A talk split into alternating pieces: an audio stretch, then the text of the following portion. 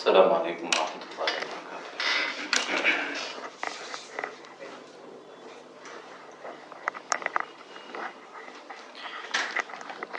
الحمد لله. الحمد لله رب العالمين والعاقبة للمتقين والصلاة والسلام على سيد الأنبياء والمرسلين سيدنا ومولانا محمد وعلى آله وصحبه أجمعين وعلى كل من تبعهم بإحسان إلى يوم الدين. أما بعد فأعوذ بالله من الشيطان الرجيم. بسم الله الرحمن الرحيم. ولقد يسرنا القرآن للذكر فهل من مدكر؟ وقال الله تعالى كتاب أنزلناه إليك مبارك ليدبروا آياته وليتذكر أولو الألباب. وقال الله تعالى وكذلك أنزلنا إليك الذكر لتبين للناس ما نزل إليهم ولعلهم يتفكرون. صدق الله العظيم.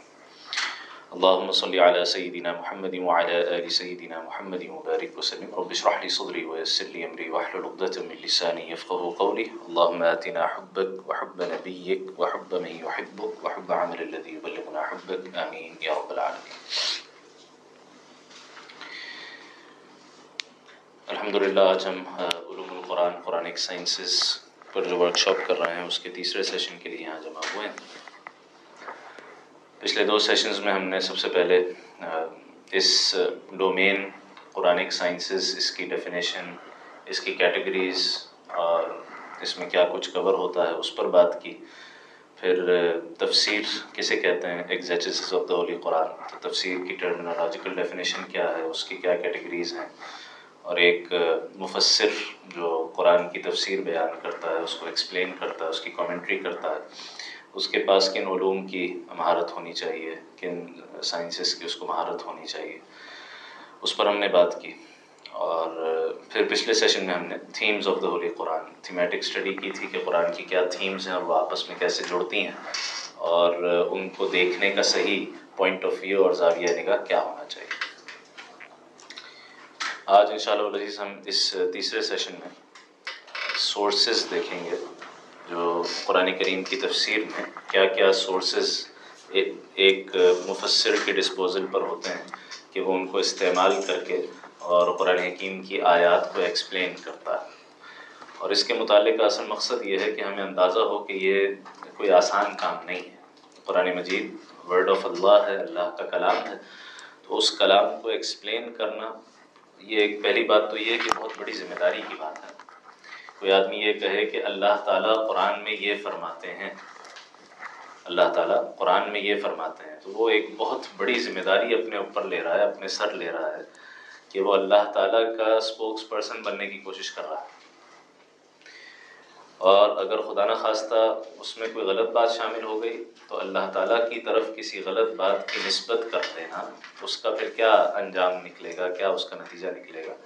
تو اس حساسیت کا، اس سینسٹیوٹی کا بھی ہمیں احساس ہونا چاہیے یہ کس قدر سینسٹیو کام ہے، کس قدر مشکل کام ہے کہ یہ صرف کچھ ترجمے پڑھ لینے سے اور صرف کچھ عربک لینگویج میں کچھ مہارت پیدا کر لینے سے یہ اتنا بڑا کام نہیں ہو جاتا، بلکہ ان سارے سورسز سے بھی آدمی کو کنیکٹ ہونا پڑتا ہے، جن کو آج ہم انشاءاللہ ڈیفائن کریں گے۔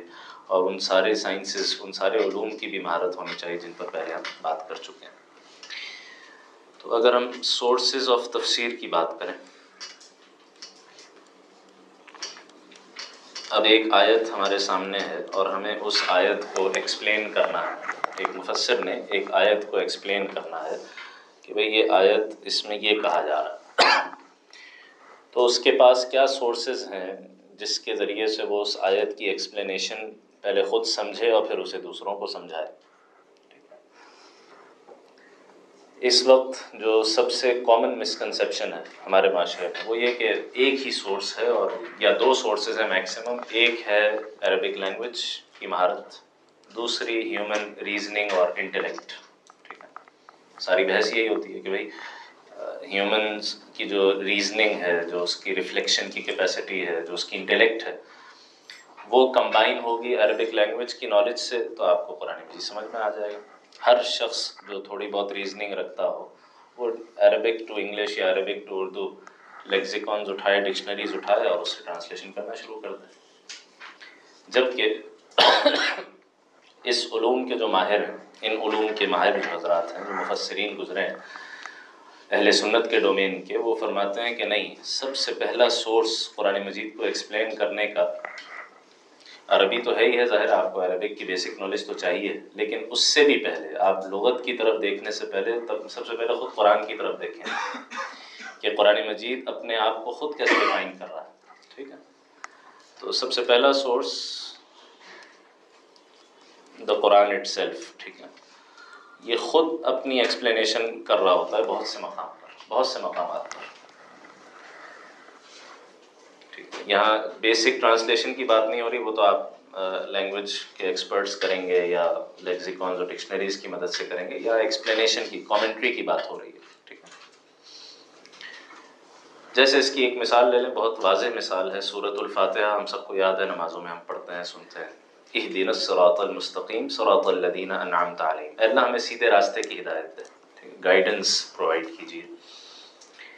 اب اس گائیڈنس کو کوالیفائی کیا، یہ ایک پورا ایک الگ موضوع ہے اور آج کی ایک بہت بڑی مسکنسیپشن کا اس میں علاج ہے، لیکن ہم اس طرف نہیں جا رہے۔ اس گائیڈنس کو کوالیفائی کیا ہے کچھ لوگوں کے ساتھ، کچھ انڈیویجولس کے ساتھ۔ ٹھیک ہے؟ سیدھا سیدھا سراط القرآن بھی کہہ سکتے تھے سراط الرسول بھی کہہ سکتے تھے، لیکن سراط الدین انعام تعلیم اللہ، ان کا راستہ جن پر آپ نے انعام کیا ہے ہے، جن پر آپ کی بلیسنگز ہوئی ہیں۔ اب اس کو مجھول چھوڑ دیا، اس کو ان ایکسپلینڈ چھوڑ دیا کہ یہ ہیں کون یہ لوگ جن پر اللہ کا انعام ہوا، ٹھیک ہے۔ لیکن یہاں ان ایکسپلینڈ ہے، قرآن کے دیگر مقامات پر آپ کو اس کی ایکسپلینیشن مل جائے گی، ٹھیک ہے۔ تو سورہ فاتحہ کی آیت نمبر سکس میں یہ جو ایک کوشچن کھڑا ہو گیا کہ بھائی کون لوگ ہیں جن پر اللہ کا انعام ہوا ہے؟ اس کا جواب آپ کو خود قرآن میں ملے گا صورت النساء، چوتھی صورت ہے قرآن کی۔ آیت نمبر سکسٹی نائن میں فرمایا، من الدین انعام اللہ علیہم من النبیین والصدیقین والشہداء والصالحین چار کیٹیگریز ڈیفائن کر دی گئی پروفٹس پھر ان کے بعد صدیقین، جن کو ہم اولیاء کہتے ہیں، ٹھیک ہے؟ چوزن پیپل اللہ کے خاص بندے۔ ٹھیک ہے، پھر شہداء، اللہ کے رستے میں جو مارٹرڈم حاصل کر چکے ہوں، وہ صالحین اور عام نیکوکار مسلمان ٹھیک ہے۔ تو خود قرآن مجید نے اپنی ایک آیت کو خود ایکسپلین کیا دوسری آیت سے جو ہم دوسرا سورس دیکھیں گے، اس میں انشاءاللہ اس کی مزید وضاحت آ جائے گی۔ دوسرا سورس جو اسی سے کنیکٹڈ ہے، ٹھیک ہے، کیونکہ ایک ایک اور مسکنسیپشن یہ ہے کہ حدیث جو ہے، یہ قرآن سے ہٹ کر کوئی اور شے ہے۔ تو اس معنی میں تو بات درست ہے کہ جس کو ہم قرآن کہتے ہیں وہ قرآن کے لیے اسپیسیفک ہے۔ لیکن اس معنی میں یہ بات صحیح نہیں ہے کہ دونوں بالکل الگ ہیں کہ ان کی کیٹیگری ایک ہی ہے۔ کیٹیگری ہے ریویلڈ نالج کی، ٹھیک ہے، وحی کی۔ تو جس طرح قرآن مجید اللہ کی وحی ہے ریویلڈ نالج ہے، ایسے ہی حدیث بھی بالکل اسی طرح وحی ہے اور ریویلڈ نالج ہے۔ اور اس کے بہت سارے دلائل ہو سکتے ہیں، بہت سارے اس پر ابحاس ہو سکتی ہیں، وہ پھر کسی اور وقت کا موضوع ہوگا۔ تو دوسرا ہے احادیث آف دا ہولی پروفٹ صلی اللہ علیہ وسلم۔ یہ دوسرا بڑا سورس ہے ہمارے پاس۔ اور اس کا ایک سورس ہونا تفسیر کا یہ خود قرآن مجید نے انڈورس کیا۔ صورت النحل سکسٹینتھ سورہ ہے قرآن حکیم کی۔ اس کی آیت نمبر 44 میں فرمایا کہ وہ کدالی کا انزل نا کا ذکر اے نبی، ہم نے یہ ذکر، یہ نصیحت یاد یعنی از ذکر قرآن مجید کے ناموں میں سے ایک نام ٹھیک ہے۔ یہ اسی لیے نازل کیا لے تو بھائی مانوزلم تاکہ آپ ایکسپلین کریں لوگوں کو کہ اس میں کیا لکھا ہے۔ تو قرآن مجید کی ایکسپلینیشن قرآن مجید کی انٹرپریٹیشن قرآن مجید میں کوئی کوشچن کھڑا ہوتا ہے، کوئی چیلنج کھڑا ہوتا ہے، کوئی کلیریفیکیشن کی ضرورت ہے، یہ سارے کام تھے رسول اللہ کے صلی اللہ علیہ وسلم۔ اور یہی کام کرتے کرتے صحابہ اکرام اپنی ساری زندگیاں گزار گئے، یہ سیکھتے سیکھتے۔ ورنہ بڑی حیرت کی بات ہے، صحابہ وہ ہیں جو کمپینینز ہیں، جن کی لینگویج عربک ہے، مدر ٹنگ ہے نا۔ ان کے لیے کوئی فورن لینگویج نہیں ہے کہ انہیں گرامر سیکھنی پڑے اور انہیں اس کی کوئی مشق کرنی پڑے۔ ان کی گھر میں بولی جانے والی زبان ہے۔ اسی لینگویج میں قرآن نازل ہو رہا ہے۔ انہی حالات میں قرآن نازل ہو رہا ہے جو ان کو نظر آ رہے ہیں۔ بیک گراؤنڈ ان کو پتہ ہے سرکمسٹانسز انہیں پتہ ہیں، کس سے بات ہو رہی ہے، کیا بات ہو رہی ہے، سب کچھ پتہ ہے۔ لیکن انہی صحابہ میں سے ایک بہت مشہور صحابی ہیں، سیدنا عبداللہ بن عمر رضی اللہ تعالیٰ عنہ عمر فاروق رضی اللہ تعالیٰ عنہ کے صاحبزادے۔ وہ کہتے ہیں کہ مجھے آٹھ سال لگے سورہ بقرہ سیکھنے میں۔ آپ صلی اللہ علیہ وسلم سے سورہ بقرہ سیکھنے میں آٹھ سال، یہاں آٹھ سال میں لوگ عالم بن جاتے ہیں۔ ٹھیک ہے، وہ کہہ رہے ہیں مجھے سورہ بقرہ سیکھنے میں آٹھ سال لگا۔ آٹھ سال حفظ میں تو نہیں لگ سکتے تھے۔ یہاں آٹھ سال کا بچہ پورا قرآن حفظ کر لیتا ہے۔ ٹھیک ہے، تو آٹھ سال کس چیز میں لگے؟ صرف سورہ بقرہ سیکھنے میں۔ ٹھیک ہے ٹو ہنڈریڈ ایٹی سکس آیات قرآن حکیم کی سیکھنے میں آٹھ سال لگے۔ حضرت عمر کہتے ہیں مجھے دس سال لگے سورہ بقرہ سیکھنے میں۔ تو ایسی کیا بات تھی؟ یعنی معلوم ہوا کہ صرف ٹرانسلیشن کافی نہیں، ان کی تو اپنی زبان ہے۔ کچھ اور بھی ہے قرآن میں سمجھنے کو کہ جو ان صحابہ کو اتنا عرصہ لگ گیا سیکھنا ٹھیک ہے تو اور ان کی اپنی لینگویج عربک ہونے کے باوجود ان کو سوالات کھڑے ہو جاتے تھے کوشچنس کھڑے ہو جاتے تھے قرآن میں اس کی کچھ مثالیں لے لیں۔ صورت الانعام، چھٹی صورت ہے۔ اس کی ہے آیت نمبر ایٹی ایٹی ون، جہاں ابراہیم علیہ السلاۃ والسلام کا تذکرہ ہے کہ ان کا اپنی قوم کے ساتھ ایک مکالمہ ہوا۔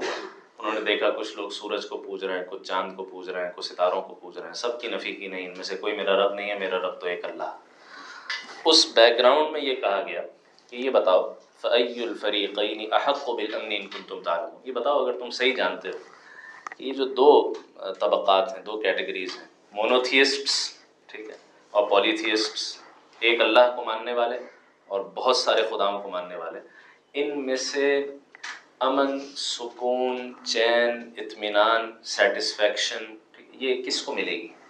کون سکون میں ہوگا ان دو طبقات میں سے؟ یہ سوال ریز کیا۔ خود ہی آنسر بھی دیا الدین آمن جو لوگ ایمان لائے۔ ولم یلبسو ایمان بظلم، جنہوں نے اپنے ایمان، اپنے فیت کے ساتھ ظلم کو شامل نہیں کیا، ظلم کو شریک نہیں کیا۔ اولئک لهم الامن، یہی لوگ ہیں جو امن والے ہیں وہ محتدون یہی لوگ ہیں جو ہدایت والے ہیں۔ تو بتایا گیا کہ امن، سکون، چین اور ہدایت گائیڈنس کن لوگوں کو ملتی ہے؟ ان کو ملتی ہے کہ جو اپنے ایمان کے ساتھ ظلم کو شامل نہ کریں۔ اب ظلم ایک لفظ ہے قرآن مجید کا، ہم اردو میں استعمال کرتے ہیں، ظلم نا انصافی ٹھیک ہے۔ صحابہ اکرام پریشان ہو گیا اس آیت کو سن کر آئے نبی صلی اللہ علیہ وسلم کی خدمت میں عرض کیا، رسول اللہ، ہم میں سے کون ہے جس نے کبھی ظلم نہ کیا ہو؟ کیونکہ لفظ ظلم جو ہے قرآن مجید میں بہت سی جگہوں پر آتا ہے۔ الدین انفسہم۔ وہ لوگ جنہوں نے اپنی جانوں پر ظلم کیا۔ بہت سی جگہوں پر ہے پورے قرآن مجید میں بکھرا ہوا۔ تو اپنی جان پر ظلم کرنے کا کیا مطلب ہے؟ یعنی گناہ کرنا۔ گناہ کر کے آدمی کس پر ظلم کر رہا ہے؟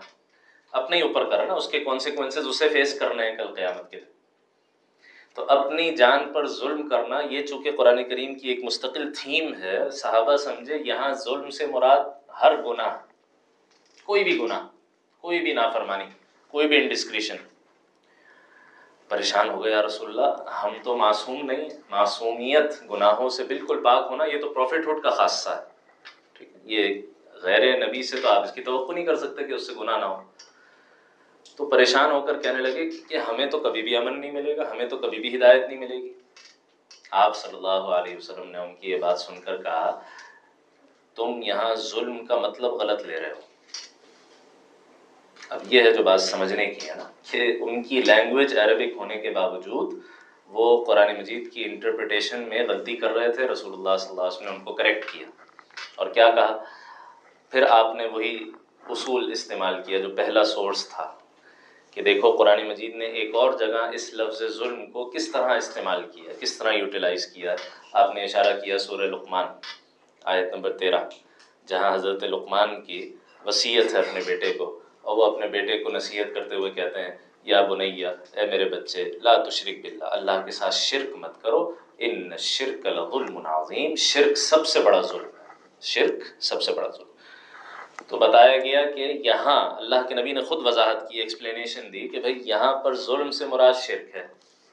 شرک سے بچے رہو تو باقی گناہوں کو اللہ سبحانہ و تعالیٰ اپنی رحمت سے چاہے گا تو خود ہی معاف فرما دے۔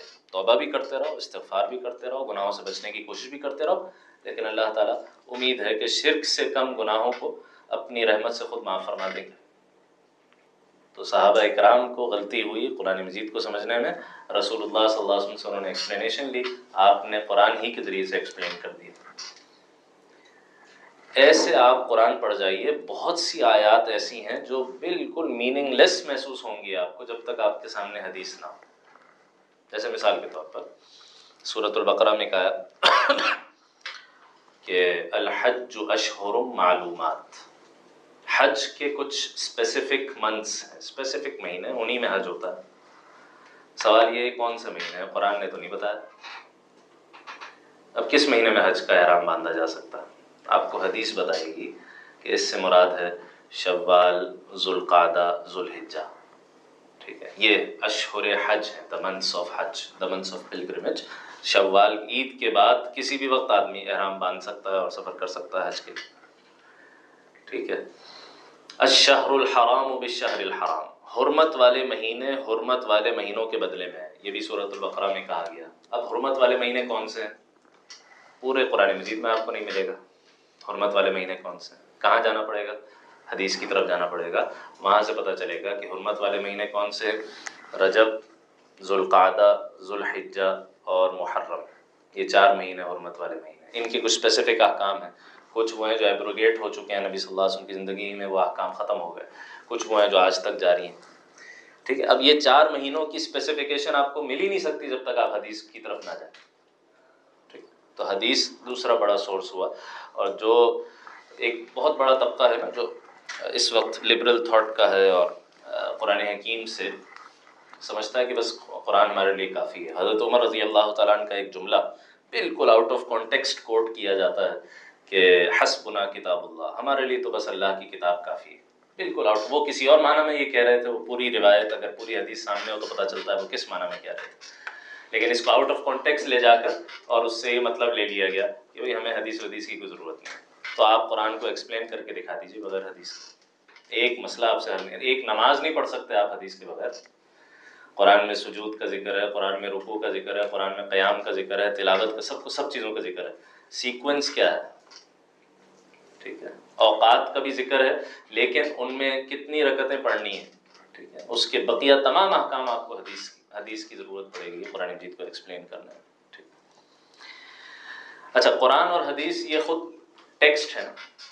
یعنی جب تک آپ صلی اللہ علیہ وسلم موجود تھے، تب تک تو قرآن مجید کی ایکسپلینیشن براہ راست لائیو سن رہے تھے صحابہ اکرام۔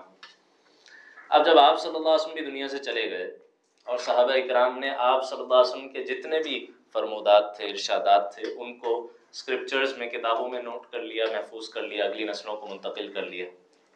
تو اب ہمارے پاس قرآن اور پلس حدیث، ٹھیک ہے؟ یہ دونوں ٹیکسچل فارم میں ہیں۔ اور ٹیکسٹ جہاں بھی آئے گا، آپ کو انٹرپریٹیشن کی ضرورت پڑے گی۔ ٹھیک ہے، آپ کبھی بھی ٹیکسٹ یہ جو لوگ کہتے ہیں نا ٹیکسٹ کو فالو کرو ٹیکسٹ کو فالو کرو۔ ہمیں یہ نہیں دیکھنا چاہیے کون جو ہے وہ قرآن کے بارے میں، قرآن کو ایکسپلین کرا بس قرآن کو ڈائریکٹ پڑھیں، اس کے ٹیکسٹ سے آپ جڑ جائیں تو آپ کامیاب ہو جائیں گے۔ مسئلہ یہ ہے کہ جہاں آپ ٹیکسٹ کی بات کریں گے، وہاں آئے گی اس کی انٹرپریٹیشن کیونکہ بہت سی آیات ایسی ہیں کہ جن میں ایک وقت میں ملٹیپل میننگز ممکن ہیں۔ بہت سی آیات ایسی ہیں، ایک وقت میں ملٹیپل میننگز ممکن ہیں۔ اب یہاں پر اللہ سبحانہ و تعالیٰ کی مراد کیا ہے؟ اللہ سبحانہ و تعالیٰ نے کس میننگ کو پریفر کیا ہے؟ لینگویج تو عربک ہے، لیکن ایسے الفاظ مثال کے طور پر، یہ بھی، یہ مسئلہ بھی مثال سے سمجھ میں آئے گا انشاءاللہ۔ صورت البقرہ میں خواتین کے لیے جو احکام آئے، اس میں یہ ذکر ہوا کہ اگر کسی عورت کو ڈیورس ہو جائے، طلاق ہو جائے، تو وہ کتنے عرصے عدت گزارے گی؟ ایک ایسا پیریڈ ہوتا ہے جب اس کو شوہر کے گھر میں رہنا ہوتا ہے اور وہ کہیں اور نکاح نہیں کر سکتی اس دوران۔ تو اس کے لیے لفظ استعمال ہوا ثلاثت قرو ٹھیک ہے. تین قرو وہ عورت گھر میں رہے.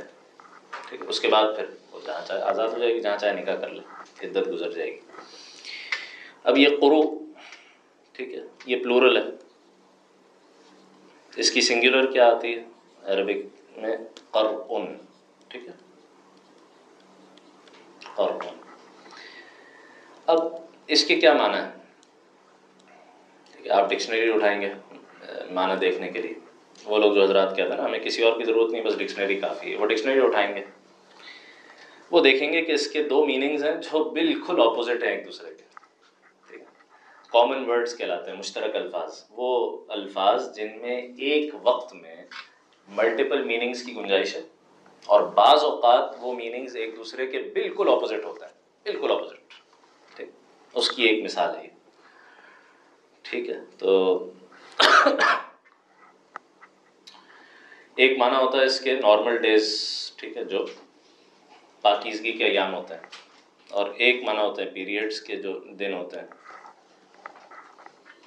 دونوں بالکل اپوزٹ ٹھیک ہے۔ توہر اور حیض سے کہا جاتا اب یہاں اللہ تعالیٰ کی لفظ قرآن سے کیا مراد؟ کون اسپیسیفکیشن کون اسپیسیفائی کرے گا؟ ڈکشنری تو یہاں آپ کی مدد نہیں کر سکتی ڈکشنری تو آپ کو یہ بتا دیا کہ اس لفظ کے دو میننگ ہیں جو بالکل اپوزٹ یہ میں صرف ایک مثال دے رہا ہوں، ایسی اور مثالیں نہیں ہیں قرآن کی۔ اس لیے کہا جا رہا ہے کہ اچھا یہی مسئلہ جب حدیثیں کتابوں میں آ گئیں تو اب حدیثوں میں بھی یہی مسئلہ ہوگا۔ وہ بھی ٹیکسٹ ہو گیا نا۔ ٹھیک ہے، ہم نے مان لیا کہ قرآن کا ٹیکسٹ بھی سیکرڈ ہے، حدیث کا ٹیکسٹ بھی سیکرڈ ہے، دونوں وہی ہیں، دونوں محفوظ ہیں۔ ٹیکسٹ میں غلطی نہیں ہو سکتی۔ حدیثوں میں جو غلطیاں بعد میں لوگوں نے شامل کر دی تھی، گڑ گڑ کے جھوٹی جھوٹی حدیث محدثین نے ان سب کو سپریٹ کر دیا، وہ سب اس پر جھاڑو پھیر کر ان کو صاف کر دیا۔ اب آپ کے پاس، آپ کو پتا ہے کہ بھائی، کون سی حدیث واقعی حدیث ہے؟ نبی صلی اللہ علیہ وسلم کا فرمان ہے، وہ آپ کو پتا ٹھیک ہے، یہ تو ہو گیا کلیریفائی اب مسئلہ یہ کہ حدیث بھی ٹیکسچوئل فارم میں آپ کے پاس۔ اب حدیث کی انٹرپریٹیشن کون کرے گا؟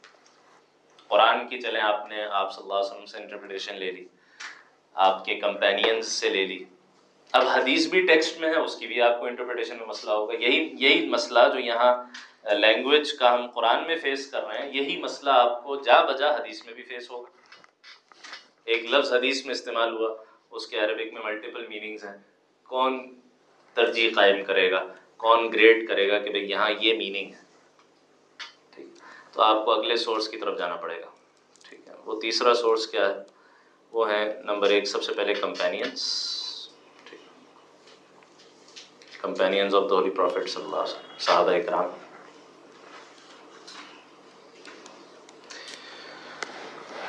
ٹھیک ہے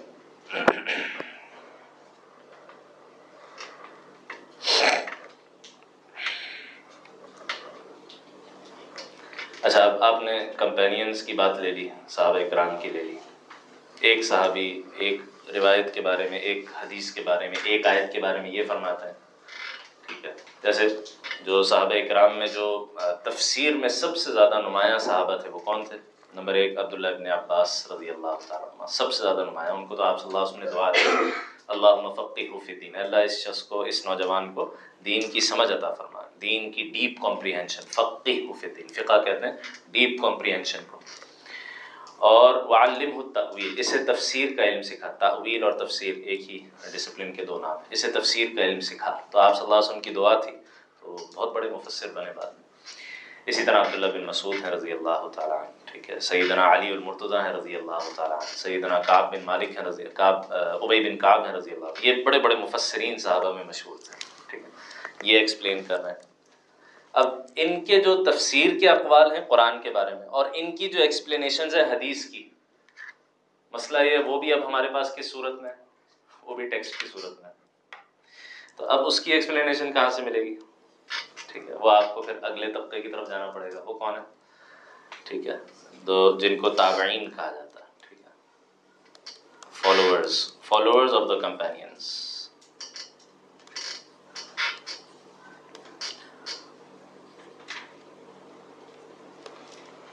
ٹھیک ہے؟ اور یہ سلسلہ کنٹینیو ہوتا رہے گا کب تک؟ یہ آج تک سلسلہ چلے گا۔ کیونکہ جو بھی پریویس جنریشن نے ایکسپلینیشن کی ہے وہ اگلی جنریشن کو کس فارم میں ملے گی؟ وہ ٹیکسٹ کے فارم میں ملے گی۔ ٹھیک ہے؟ سیکرٹ ٹیکسٹ تو سلسلہ کہاں رک گیا؟ حدیث تک۔ ٹھیک ہے؟ جس میں غلطی کا کوئی امکان نہیں تھا۔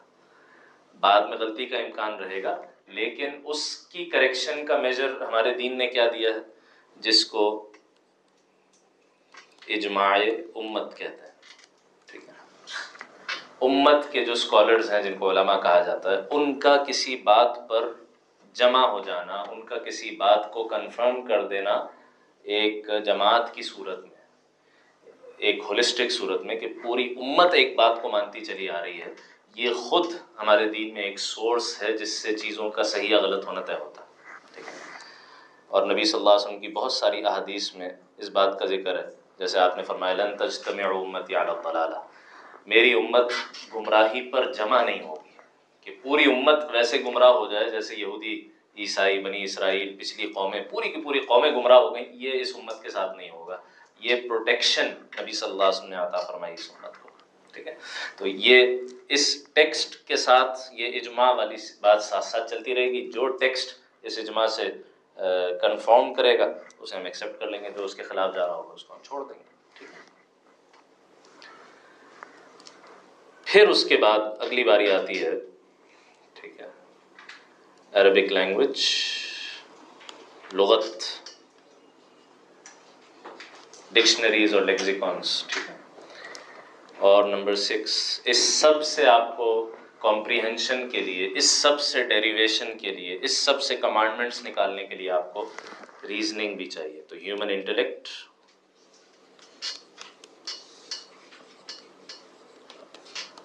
ریزننگ ریفلیکشن جو بھی آپ نام دینا چاہیں اس کو، ٹھیک عقل. ہمیں اپنے اس سیشن کے آخری حصے میں اسی پر بات کرنی ہے آج، انشاءاللہ. ریزننگ اس کا کیا مقام ہے دین میں، اور کیا اس کی باؤنڈریز ہیں، کیا اس کی لمیٹیشنز ہیں؟ اچھا یہ جو سیکوینس ہے نا، یہ سیکوینس اسی سیکوینس میں لکھنا بھی ایک خاص آپ کہیے کہ اس میں ایک حکمت ہے۔ ہم سب سے پہلے عربک لینگویج اور ہیومن انٹلیکٹ یہ لکھ سکتے تھے فرسٹ سورسز کے طور پہ لیکن نہیں لکھا۔ اس کی وجہ یہ ہے کہ یہ الٹیمیٹ سورسز نہیں ہیں یا یہ آپ کا یہ انکنڈیشنل سورسز نہیں ہے تفسیر کی یہ کنڈیشنل سورسز ہیں۔ بعض لوگوں کو یہ مغالطہ ہوا، ٹھیک ہے، اور یہ ہمارا جو انڈو پاک کا سب کانٹیننٹ ہے، یہاں یہ مسئلہ پیدا ہوا۔ کب؟ جب ہم کالونائز ہوئے۔ برٹش امپائر پہلے ایسٹ انڈیا کمپنی آئی، پھر اس نے باقاعدہ برٹش امپائر کی صورت لے لی۔ صحیح۔ اب جب ہم کالونائز ہوئے، تو جو کالونائزڈ قوم ہوتی ہے، وہ مرعوب بھی ہوتی ہے۔ ٹھیک ہے، ہم ان کی جو ملٹری پاور تھی، اس کا تو مقابلہ کر نہیں سکے۔ تو ہم کالونائز ہو گئے۔ اس ملٹری پاور کے بینر کے انڈر ان کے جو ریلیجیس ویلیوز تھیں کرسچنڈم وہ بھی بہت تیزی سے یہاں پھیلی۔ اور جو ان کی کلچرل ویلیوز تھیں ان کی کلچر ان کا ٹریڈیشن ان کی زبان، ٹھیک ہے، ان کا انداز، ٹھیک ہے، کہ کھانا ہاتھ سے کھانا، یہ جانوروں کا کام سمجھا گیا، یہ تو اس طرح تو جانور کھاتے ہیں، یہ تو انسان کا کام ہی نہیں ہے ہاتھ سے کھانا، وہ تو یوٹینسلز یوز کرے گا، ٹھیک ہے، اور کھڑے ہو کر پیشاب کرنے میں بڑا فخر ہے کیونکہ یہ ہمارے آقا قوم کی کا یہ کام تھا۔ تو صرف ان کی ملٹری پریزنس نہیں تھی، بلکہ ان کی کلچرل ویلیوز ان کی ڈریس سب کچھ ان کے ساتھ آیا۔ تو جب ہم، کیونکہ کالونائزڈ تھے، تو ہر، ہم ایکسیپٹنگ موڈ میں تھے۔ ہر چیز ایکسیپٹ کرنا شروع کر دی، ہر چیز ایکسیپٹ کرنا شروع کر دی۔ اس وقت کی جو سائنس تھی، یا اس وقت کی جو فزکس تھی، آپ کا یہ seventeenth century eighteenth century physics Newtonian period تھا۔ نیوٹن کے جو لاز تھے ایبسلیوٹ لاز سمجھے جاتے تھے۔ اور ان لاز کی وجہ سے آپ کوئی چیز ایسی مان نہیں سکتے تھے کہ جو ان نیچرل لاز کے خلاف جائے۔ گویا میریکلز کو آپ نہیں مان سکتے تھے۔ میریکلز معجزات کو ماننے کی کوئی گنجائش ہی نہیں تھی اس پیریڈ میں۔ اب تو بہت حالات بدل گئے ہیں۔ یہ آئنسٹائن کے بعد آ کر تو ان نیچرل لاز وہ لاز کانسٹنٹ رہے ہی نہیں۔ ٹھیک ہے، اب تو وہ سب ماس اور انرجی میں چینج ہو کے وہ سارے لاز جو ہیں، وہ کسی بھی وقت ختم ہو سکتا ہے۔ اب میریکلس کو ماننا ان سائنٹیفک نہیں رہا۔ یہ ایک پوری ڈسکشن ہے۔ آج کے دور میں میریکلس کو ماننا ان سائنٹیفک نہیں۔ اس دور میں ان سائنٹیفک تھا۔ اور جو چیز ان کی آقاؤں کی تہذیب کے خلاف ہے، وہ کیسے مانی جا سکتی؟ اب مسئلہ یہ ہے، قرآن مجید میں معجزات کی بھرمار قرآن مجید میں تو معجزات جگہ جگہ ہے آپ ان آیات کو ایکسپلین ہی نہیں کر سکتے۔ جب تک آپ کیا کام نہ کریں، آپ سب سے پہلے انکار کریں کس کا؟ آپ سب سے پہلے انکار کریں حدیثوں کا، ٹھیک ہے؟ جب تک آپ یہ کام نہیں کرتے، کوئی گنجائش ہی نہیں ہے میریکلس کو ماننے کی، ٹھیک ہے؟ پھر آپ آگے انکار کریں کہ نہیں، یہ کوئی سورس نہیں ہے صحابہ اکرام کا، یہ کوئی سورس نہیں ہے، اجماع امت کوئی سورس نہیں ہے، ٹھیک ہے؟ آپ اپنے آپ کو لمٹ کریں یہاں تک۔ اور یہ کام بڑوں بڑوں نے کیا اس زمانے میں، ٹھیک ہے؟ تو آپ سر سید احمد خان صاحب کی تفصیل دیکھیں۔ ان کو تو بابا قوم بھی سمجھا جاتا ہے۔ لیکن یہاں آ کر جو انہوں نے کام کیا، بڑا خطرناک کام کیا۔ کیا کام کیا؟ انہوں نے انٹرپریٹیشن کرنا شروع کی ان ساری چیزوں کی تو فرشتے جو ہیں اینجلس وہ کوئی پرسونیفائڈ بینگز نہیں رہے۔ وہ کیا ہیں؟ فورسز آف نیچر ٹھیک ہے، ہوائیں اور بارش اور دھوپ، بس انہی کو فرشتے کہا۔ جنات قرآن مجید کہہ رہا ہے کہ قرآن کی آڈینس دو ہیں، ایک انسان ہے، ایک جنات ہے تو جنات کون ہے جنات کے بارے میں یہ جناب اس کی تعویل اور انٹرپریٹیشن یہ ہو گئی کہ انسانوں میں سے جو بہت زیادہ غصے میں بھرے ہوئے لوگ ہوتے ہیں نا، ٹھیک ہے، آگ بگولا ہو ہم اردو میں بھی کہتے ہیں، آگ بگولا ہو گیا غصے میں۔ تو وہ آگ اصل میں مراد ہے غصہ اور وہ جنات جو ہے وہ اصل میں انسان ہی کی ایک کیٹیگری کو کہا گیا، ٹھیک ہے۔ معجزات کا کیا ہوا؟ میریکلس ایک ایک میریکل کی ایکسپلینیشن شروع ہوئی کہ وہ تاکہ وہ میریکل رہے ہی نہ اور وہ بالکل نیچرل لاز کے مطابق ہو جائے۔ ٹھیک ہے؟ تو وہ اس، ان دو کا انڈیپینڈنٹ استعمال، پچھلی چار سورسز سے انڈیپینڈنٹ کر کے آپ جب ان دو پر آئیں گے تو آپ قرآن کے ساتھ وہ ظلم کریں گے جو ہوا۔ تو سورہ بقرہ میں حضرت موسیٰ علیہ السلام کا معجزہ بیان ہوا۔ بنی اسرائیل کے تذکرے میں کہ وہ صحرا میں تھے، پیاس لگی ہوئی ہے، چھ لاکھ لوگ موجود ہیں، پانی کا کوئی، کی ایک بوند نہیں۔ موسیٰ علیہ السلام نے دعا کی اللہ سے۔ کیا اللہ تعالیٰ نے کیا فرمایا کہ ضرب بعصاک الحجر۔ یہ سامنے پتھر پڑا ہوا اپنا عصا لیجیے اور اس کو ایک زور سے ماریے اپنا عصا پتھر پہ۔ کیا ہوگا؟ فن فجرت من حسنتا عشرت آئینہ بارہ چشمے پھوٹ پڑیں گے۔ اسپرنگز نکل آئیں گی اور اس سے پانی کی ضرورت پوری ہو جائے گی۔ اب معجزات، یہ تو ایک معجزہ ہے، سیدھا سیدھا میرے کل ہے۔ نا اس کا آپ، اس کی اس کی آپ کیا انٹرپریٹیشن کریں گے؟ تو اس کا میریکل ہونا ختم کیسے کیا جائے؟ عربک لینگویج کا سہارا لیا گیا۔ اضرب بعصاک الحجر۔ کہا اضرب مارنے کے لیے بھی آتا ہے، لیکن عربی میں اس کا ایک استعمال چلنے کے لیے بھی ہے۔ ٹھیک ہے۔ حجر، ویسے پتھر کو کہتے ہیں، لیکن پہاڑی کی جو چوٹی ہے، اس کو بھی کہا جاتا ہے۔ تو اصل میں تو موسیٰ علیہ السلام کو حکم یہ دیا گیا تھا کہ وہ عصا کے سہارے ایک چوٹی پر چڑھیں تو انہیں دور سے بارہ چشمے نظر آ جائیں گے۔ بس وہ سارا میرا میریکولس نیچر اس کی ختم ہو بالکل سمجھ میں آنے والی بات ہو گئی۔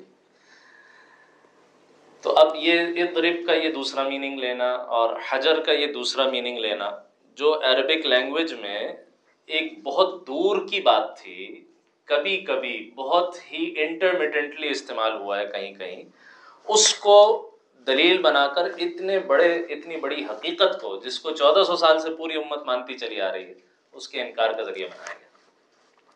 اور یہ ایک ایگزامپل ہے، ایک نمونہ ہے، ایک ماڈل ہے کہ اس طرح سے قرآن مجید پر کیا ظلم ہوتا ہے۔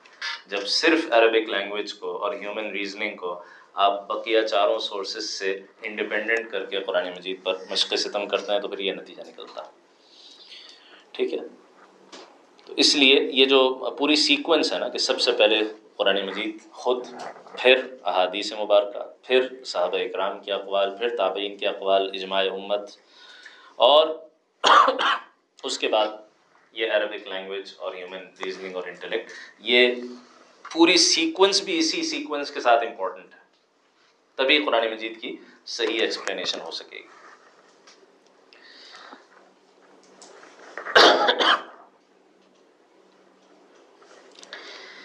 اس میں غلطی کہاں لگتی ہے؟ ٹھیک ہے، یہ تو ہم نے کہا، یہ تو اہل سنت کا یہ ایک متفقہ ڈومین ہے کہ بھائی آپ نے تفسیر ایسے کرنی ہے۔ غلطی کیا ہوتی ہے؟ وہی جو میں نے عرض کیا نا، جس کو ہیومن انٹلیکٹ ہیومن انٹلیکٹ کا انڈیپینڈنٹ استعمال انڈیپینڈنٹ استعمال، جس کو تفسیر بر رائے کہتا ہے، ٹھیک ہے؟ تفسیر بر رائے رائے انسان کی رائے اوپینین ٹھیک ہے؟ تو یہ جو پہلے چار سورسز تھے، ٹھیک ہے؟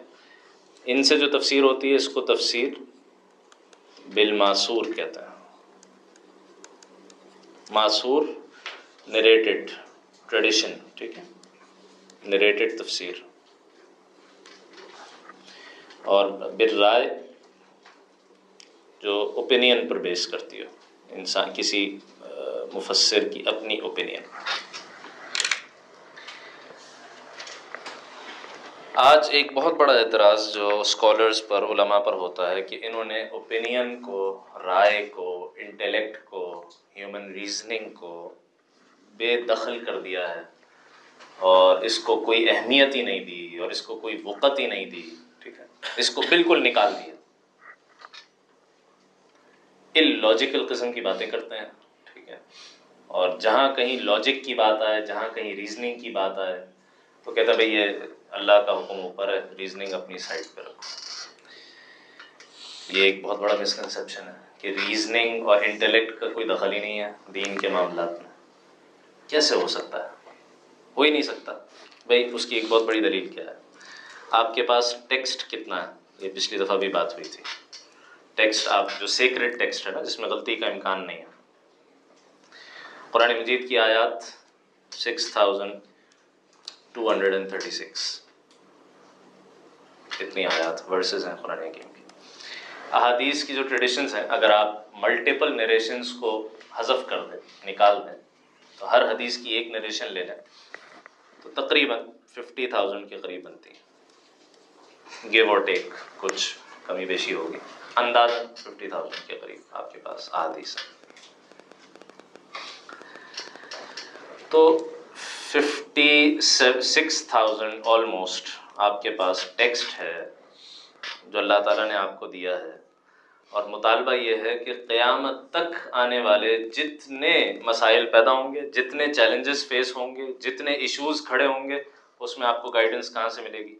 ان fifty six thousand secret text سے آپ کو یہ گائیڈنس ملنی ہے۔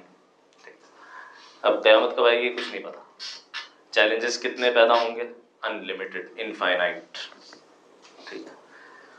تو یہ ہو ہی نہیں سکتا کہ آپ یہ مطالبہ کریں کہ آپ اپنی ریزننگ کو ایک طرف رکھیں اور ہر مسئلہ آپ تلاش کریں ڈھونڈے ان ففٹی سکس تھاؤزینڈ ورسز اور ٹریڈیشنز میں اور آپ کو ہر مسئلے کا حل مل جائے، یہ ہو ہی نہیں سکتا۔ ٹھیک ہے۔ انفائنائٹ چیلنجز انفائنائٹ مسائل آپ ان لمیٹڈ ٹیکسٹ سے حل نہیں کر سکتے۔ اس حل کرنے کا ایک ہی طریقہ ہوگا۔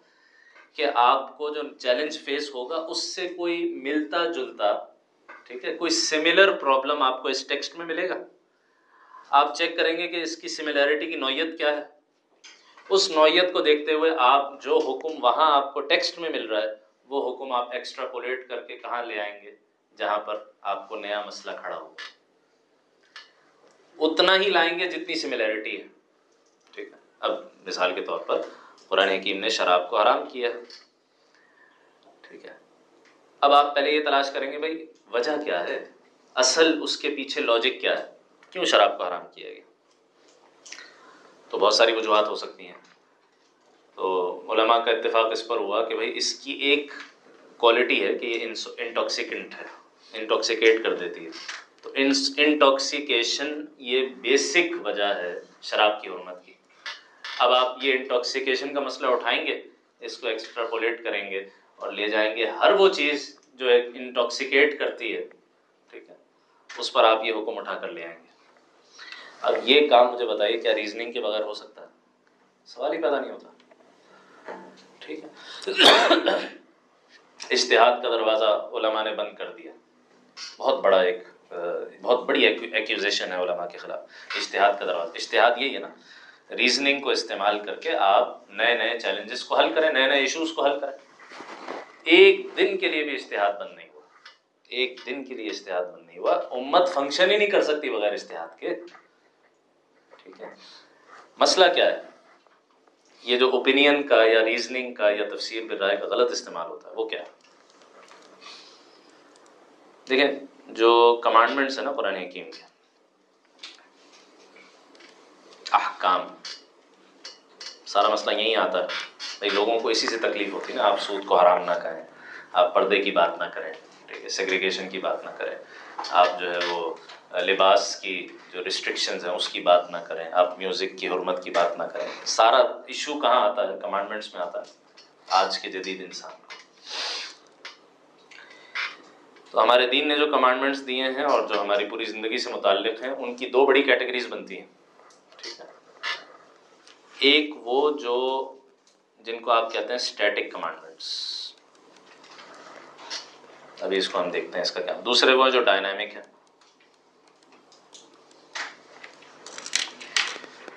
ٹھیک ہے، آج کل بہت ہے نا، بھائی ڈائنامک ہونا چاہیے۔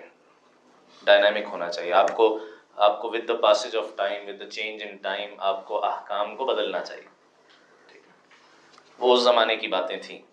جب پانچ وقت نماز پڑھو اور روزے رکھو اور زکوٰۃ ادا کرو، آج کے ایشوز مختلف ہیں، آج کے چیلنجز مختلف ہیں، آج چیزیں مختلف ہیں، آج کے احکام بدلنے چاہیے۔ اس وقت ٹھیک ہے، پردے کی ضرورت ہوگی۔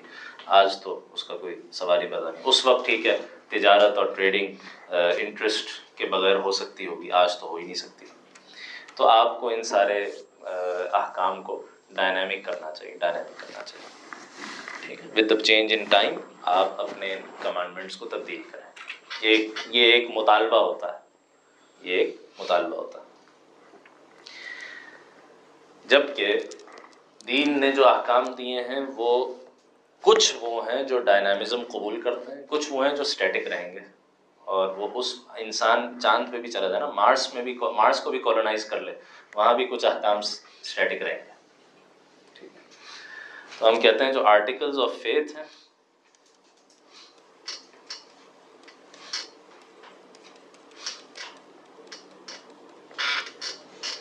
ٹھیک ہے اور جو موڈز آف ورشپ ہیں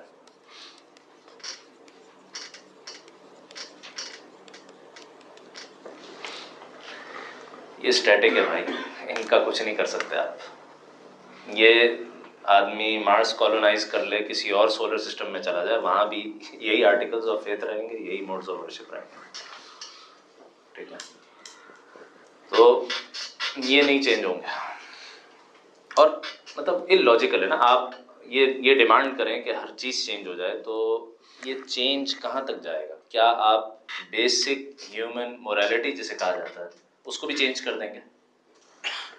ٹھیک ہے، مورل ویلیوز بہت تبدیل ہوئی ہیں۔ پچھلی دو صدیوں دو دو، تین صدیوں میں بہت تیزی سے چینج ہوئی، لیکن کچھ چیزیں ایسی ہیں جو آج بھی انسان سمجھتا ہے، یہ نہیں ہو سکتا یہ یہ غلط۔ ہے۔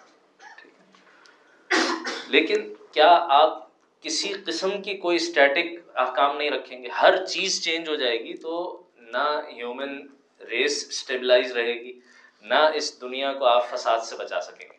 ٹھیک ہے؟ آپ ہر چیز چینج کر دیں۔ اور وہ چیزیں جو خالق، آپ کا کریٹر کہہ رہا ہے کہ بھائی یہ ہر انسان کے لیے ہے۔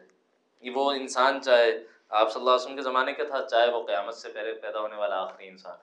اس کے لیے اللہ تعالیٰ نے کچھ آرٹیکلز آف فیتھ کچھ موڈز آف ورشپ سیٹ کر دی ہیں۔ یہ اس کا تعلق انٹلیکٹ سے ہے ہی نہیں، اس کا تعلق ہے کہ جو ہماری اصل حیثیت ہے نا، میری اور آپ کی حیثیت کیا ہے اس دنیا میں؟ ہمارا، ہم سے کو پوچھو بھائی آپ کا انٹروڈکشن کیا ہے؟ تو میں اپنے آپ کو کیسے انٹروڈیوس کراؤں گا؟ اصلاً جو ہمیں اپنا انٹروڈکشن کرانا چاہیے، وہ یہ کرانا چاہیے کہ ہم اللہ کے غلام ہیں، ٹھیک ہے؟ سلیبس اور نبی صلی اللہ علیہ وسلم کے امتی ہیں۔ ٹھیک ہے۔ یہ دو پارٹس ہمارے انٹروڈکشن کے irrespective of time and space یہ کانسٹنٹ رہیں گے۔ کبھی بھی تبدیل نہیں ہوں ہم اللہ کے غلام اور ہم نبی صلی اللہ علیہ وسلم کی امتی ہیں۔ تو یہ جب ہم کہتے ہیں نا ہم اللہ کے غلام ہیں، تو جو سلیو ہوتا ہے، اس کی اپنی کوئی چاہت، اپنی کوئی پسند، اپنی کوئی مرضی نہیں ہوتی۔ ٹھیک ہے۔ وہ سلیو ہوتا ہی تب ہے جب وہ کسی ہائر اتھارٹی کے آگے سرنڈر کرتا ہے۔ ٹھیک ہے، تو یہ چیزیں وہ ہیں جہاں ہمارا اصل امتحان ہی یہی ہے، ہمارا اصل ایگزامینیشن ہی یہی ہے کہ بھائی مانتے ہو یا نہیں مانتے ہو، کرتے ہو یا نہیں کرتے ہو۔ تو یہاں نہ تو ریزننگ چلے گی، ٹھیک ہے، اور نہ ہی یہ ڈائنامک ہوں گے with the passage of time ٹھیک ہے، یہ کانسٹنٹ رہیں گے، قیامت تک کانسٹنٹ جو تکلیف ہوتی ہے نا آپ کا یہ آپ پرنسپلس کو بھی یہیں شامل کر لیں، ٹھیک ہے؟ Principles of right and wrong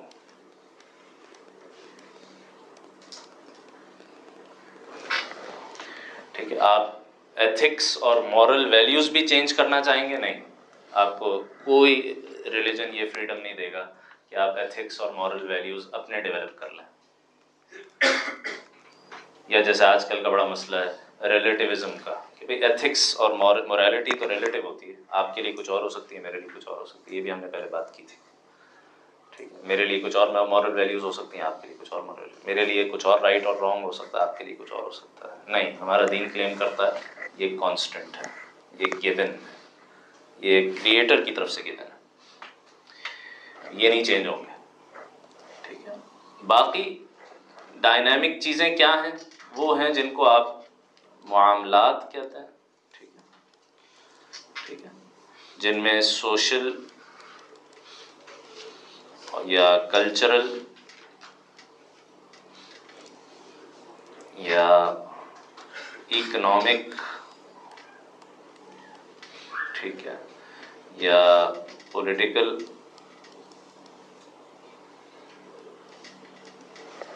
sphere سے متعلق طریقے ہیں، کام کے طریقے ہیں۔ ٹھیک ہے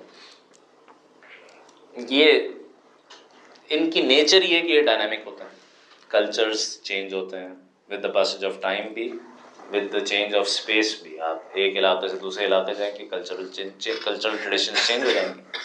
اکنامک پریکٹسز چینج ہو جائیں گی ٹھیک ہے۔ پولیٹیکل نیریٹیوس چینج ہو جائیں گے۔ ان کا جس کو آپ اسٹیٹ کرافٹ کہتے ہیں، ایک اسٹیٹ کی جو مختلف انسٹیٹیوشنز ہوتے ہیں، یہ چینج ہو جائیں گی۔ پہلے زمانے میں کچھ اور تھے، پھر بعد میں اور ہو سکتا ہے، اگلے زمانے میں کچھ اور ہو جائے۔ اتنی ڈائنامزم ہمارے دین میں بھی ہے کہ ان چینج ہونے والے ٹریڈیشنس کو چینج ہونے والی کلچرل پریکٹسز کو، اس کے متعلق ان سب کو اپنے اندر ایبزارو کر لیں۔ اتنا ڈائنامزم ہمارے دین میں ہمیشہ سے رہا ابھی بھی۔ ٹھیک ہے، وہی بات کہ پرنسپلز رائٹ اور رانگ کے وہ اپنی جگہ رہیں گے اور وہ فلٹر لگ جائے گا کہ یہ اس علاقے کا جو یہ کلچرل ٹریڈیشن ہے، یہ ایکسیپٹیبل ہے۔ اس علاقے کا جو یہ کلچرل ٹریڈیشن ہے، یہ ایکسیپٹیبل نہیں ہے۔ ٹھیک ہے، یہ وہ فلٹر کہاں سے لگے گا؟ وہ ان پرنسپلس سے لگے گا۔ جن کو ہم نے کہا کہ وہ اسٹیٹک ہیں، وہ گیون ہے اور وہ چینج نہیں ہوں گے۔ اس وہ ایک فلٹر ہے۔ آپ جو نئی چیز لے آئیں اس میں جو چیز ان پرنسپلس سے کہ سے کنفرم کرے گی، آپ اس کو ایکسیپٹ کر لیں گے۔ جو اس کو ڈسٹرب کرے گی، آپ اس کو نگیٹ کر لیں گے۔ تو کوئی نہیں کہہ رہا کہ ریزننگ کی کوئی ہمیں ضرورت نہیں ہے۔ آپ اپنی عقل کو ایک طرف رکھیں، ٹھیک ہے؟ اور عقل کے بغیر آپ دین کو سمجھیں۔ اپنی کوئی سوال نہ کریں، کوئی انکوزیشن نہ ہو، کوئی کوئی کیوروسٹی نہ ہو، کچھ بھی نہ ہو، بس جو آپ سے کہہ رہا ہیں آنکھیں بند کر کے، زبان بند کر کے بند کریں ایکسیپٹ کریں۔ نہیں۔ یہ کہا جا رہا ہے کہ یہ جو ریزننگ ہے نا، یہ جو انٹلیکٹ ہے، یہ اس کی کوئی باؤنڈریز ہوں گی۔ اپنی باؤنڈری کے اندر رہے ویل اینڈ گڈ باؤنڈری سے باہر نکلیں گے، فساد پیدا ہوگا، مسئلہ پیدا ہوگا۔ اچھا ایک اور مسئلہ کھڑا ہوتا ہے ٹھیک ہے، جب آپ یہ کہتے ہیں کہ بھائی ریزننگ جو ہے، وہ یہ ڈیمانڈ کرتی ہے کہ کوئی ایسا حکم نہ دیا جائے اللہ کی طرف سے۔ کہ جو ہماری سمجھ میں نہ آئے۔ آج کل ہمارا ایک بہت بڑا مسئلہ یہی ہے۔ بھائی، پہلے آپ لاجک سمجھائیں اس کمانڈمنٹ کی اور یہ جو اللہ کا حکم آپ بتا رہے ہیں، اس کی لاجک کیا ہے؟ تو کمانڈمنٹس اور ان کی لاجک آپ ہمیں لاجک سمجھا دیں ہم کمانڈمنٹ مان لیں گے۔ اور اگر نہیں سمجھا سکے تو نہیں مانیں گے۔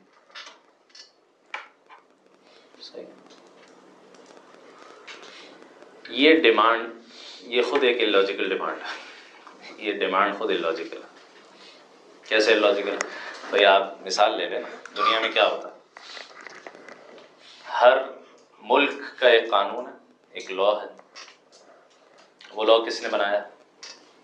ہیومن بینگس نے بنایا، ٹھیک ہے؟ آپ کی parliament law making legislative powers legislative authority آپ کی پارلیمنٹ کے پاس ہے۔ پارلیمنٹ میں کون بیٹھے ہیں انسان بیٹھے ٹھیک۔ ان کی ففٹی ون پرسینٹ میجورٹی نے ایک لا پاس کر دیا۔ وہ لا امپلیمنٹ ہو گیا پورے ملک پر۔ ٹھیک ہے؟ اچھا میں اس ملک میں پیدا ہوا تو مجھ سے پوچھا نہیں گیا کہ آپ یہاں کے لا کو ایکسیپٹ کرتے ہیں یا نہیں کرتے؟ کسی نے پوچھا؟ نہیں۔ یہ ازیومڈ ہے کہ آپ اس ملک کی باؤنڈریز کے اندر پیدا ہوئے آپ یہاں کے نیشنل ہیں، آپ یہاں کے لاس کو فالو کریں گے۔ یہ ازیومڈ ہے، ٹھیک۔ اور اگنورینس از نو ایکسکیوز مجھے لا کا پتہ نہیں تھا، یہ بھی کوئی ایکسکیوز نہیں ہے۔ ہاں آپ لا کے لا آپ کے اوپر بائنڈنگ کرے۔ گا اب اگر مثال کے طور پر کسی رورل ایریا میں، کسی دیہات میں، کسی شخص کو ایک لا سمجھ میں نہیں آتا۔ تو جس طرح آپ یہ کہہ رہے ہیں کہ اگنورینس از نو ایکسکیوز اسی طرح in comprehension is no excuse as well مجھے کوئی حکم سمجھ، مجھے یہ لا سمجھ میں نہیں آ رہا۔ میں تو نہیں فالو کروں گا۔ یہ کہہ سکتا ہے کوئی عدالت میں کھڑے ہو کے۔ پولیس پکڑ کے لے گئی۔ جس نے لا توڑا ہے لا کو بریک کیا۔ وہ جا کر کہ مجھے سمجھ ہی نہیں آ رہا تھا لا مجھے تو نہیں پسند آ رہا تھا۔ پسند نہیں آ رہا تھا یہ سمجھ نہیں آ رہا تھا؟ تو آپ پہلے مجھے سمجھائیں اس کی لاجک کیا ہے۔ کوئی یہ کھڑے ہو کر کہے بھائی یہ ریڈ لائٹ سگنل کی رات کے دو بجے جبکہ نہ آدم نہ آدم زاد ہاں، تو میں کیوں ریڈ لائٹ پر کھڑا رہوں؟ کیا لاجک ہے؟ بھائی اس کا مقصد کیا ہے؟ اس کا مقصد سیفٹی ہے نا۔ کہ بھائی ایکسیڈنٹ نہ ہو۔ یہاں ایکسیڈنٹ کا کوئی امکان ہی نہیں۔ تو میں کیوں ریڈ لائٹ پہ کھڑا رہوں؟ مجھے نہیں سمجھ میں آ رہی بات، میں تو توڑوں گا۔ یہاں تو خیر کچھ بھی نہیں ہوتا، آپ کسی دوسرے ملک میں چلے جائیں، وہاں آپ کے گھر پہ ٹکٹ پہنچ جائے گا۔ وہ کہ بھائی، کیوں پہنچ گیا میرے گھر پہ ٹکٹ؟ کوئی بھی نہیں تھا آس پاس، کوئی ایکسیڈنٹ کا دور دور کا امکان نہیں تھا۔ لیکن کیا یہ ایکسکیوز قبول ہوگا؟ آپ کو چالان پے کرنا ہے، آپ کو ٹکٹ بننا ہے۔ آپ نے لا کو توڑا۔ تو اگنورینس کوئی ایکسکیوز نہیں ہے۔ اور انکمپریہنسبل ہونا اس لا کا کہ وہ سمجھ میں نہ آ رہا ہے، سمجھ میں نہیں آ رہا، یہ بھی کوئی ایکسکیوز نہیں ہے اس لا کو توڑنے کا۔ تو آپ یہاں دین کے مسئلے میں آ کر کیوں ڈیمانڈ کر رہے ہیں؟ کہ بھائی پہلے آپ مجھے یہ لاجک سمجھائیں اس حکم کی، پھر میں عمل کروں گا۔ ایسا کیوں؟ ہم یہ نہیں کہہ رہے کہ اللہ تعالیٰ کوئی ایسا حکم دے رہے ہیں کہ جس کی کوئی لاجک نہیں۔ اللہ سبحانہ و تعالیٰ حکیم ذات، الحکیم، اس کے ناموں میں سے ایک نام ہے۔ لیکن مسئلہ یہ ہے، اگر ہر حکم کی لاجک ہمیں سمجھ میں آنا شروع ہو جائے، تو سوال یہ ہے کہ پھر اس ریویلڈ نالج کی ضرورت کیا ہے؟ قرآن کی ضرورت کیا ہے؟ حدیث کی ضرورت کیا ہے؟ آپ کو ریلیجن کی ضرورت کیا ہے؟ جب آپ کو ہر چیز اپنی انٹلیکٹ سے سمجھ میں آ جائے گی اور اس پر سب متفق بھی ہو سکتے ہیں، تو پھر ضرورت کیا ہے؟ معلوم ہوا، نہ ہر چیز آپ کو سمجھ میں آئے گی، نہ ہر چیز پر سو فیصد لوگوں کا اتفاق ہوگا۔ تو آپ کو ایک ڈیوائن اتھارٹی کی ضرورت ہے جو آپ کو کہے، بھائی، یہ کرو۔ سمجھ میں آئے یا نہ آئے، کرو۔ اللہ من خلق صورت الملک میں کیا؟ کیا اسے ہی نہیں پتا ہوگا جس نے پیدا کیا؟ جس نے، جو میرا آپ کا کریٹر ہے، وہ نہیں جانتا کہ ہمارے لیے کیا صحیح ہے، کیا غلط ہے۔ اس سے بڑھ کر اور کون جانے گا؟ ٹھیک۔ تو لاجک ہوتی ہے ہر کمانڈمنٹ کے پیچھے۔ یہ ضروری نہیں ہے کہ وہ لاجک ہمیں سمجھ میں بھی آ جائے۔ یہ ضروری نہیں ہے کہ وہ لاجک ہمیں سمجھ اور یہ وہ ٹریننگ ہے جو رسول اللہ صلی اللہ علیہ وسلم نے صحابہ اکرام کی صحابہ اکرام کی ٹریننگ یہی ہوئی تھی۔ مثال کے طور پر یعنی ایک بہت بڑا ہمارے دین کی اسٹڈی کا ایک پورشن ہے۔ لاجک اور حکمت اور مقاصد۔ ٹھیک ہے، شریعت کے احکام، ان کے پیچھے مقاصد کیا ہیں؟ کیا آبجیکٹیوز ہیں؟ آبجیکٹیوز اور شریعہ کہ جن کے تحت مختلف کمانڈمنٹس دیے گئے۔ ایک بہت بڑا ڈسپلن ہے۔ تو اس اس ڈسپلن میں انوالو ہونا کوئی غلط نہیں۔ ٹھیک ہے، صحابہ اکرام کو بھی شوق تھا، وہ پوچھتے تھے ہم یہ کام کیوں کر رہے ہیں۔ جیسے مسند یہ ابن اعجہ کی روایت ہے، مسند احمد میں بھی ہے۔ یہ اس کے بارے میں پوچھا انہوں نے، قربانی کے بارے میں۔ بھائی، ہم ہر سال جانور قربان کرتے ہیں۔ ٹھیک ہے، تو پوچھا، ما هذه الاضاحی یا رسول اللہ؟ یا رسول اللہ، یہ قربانیاں کیا ہیں؟ ان کی حقیقت کیا ہے؟ قال سنت ابیکم ابراہیم۔ کہا، تمہارے باپ ابراہیم کی سنت ہے علیہ السلام۔ ان کا طریقہ ہے اس کو ہم ایمیولیٹ کرتے ہیں، اس کو ہم فالو کرتے ہیں۔ سوال یہ، سوال جو کیا نا صحابہ نے، اس میں یہ ساری انڈرسٹینڈنگ ہے ان کی ان کی ان کی ٹریننگ ہے۔ انہوں نے یہ نہیں کہا، یا رسول اللہ، ہم کیوں کریں قربانیاں؟ سمجھائیے۔ ماں ہادی لباح یہ جو ہم قربانیاں کر رہے ہیں، اس کی حقیقت کیا ہے؟ تو اللہ کا حکم مانتے ہوئے اس کی اس کی ڈیپتھ میں جانا کہ یہ حکم کیوں دیا گیا؟ یہ تو صحابہ اکرام نے بھی کیا، انہوں نے بھی پوچھا۔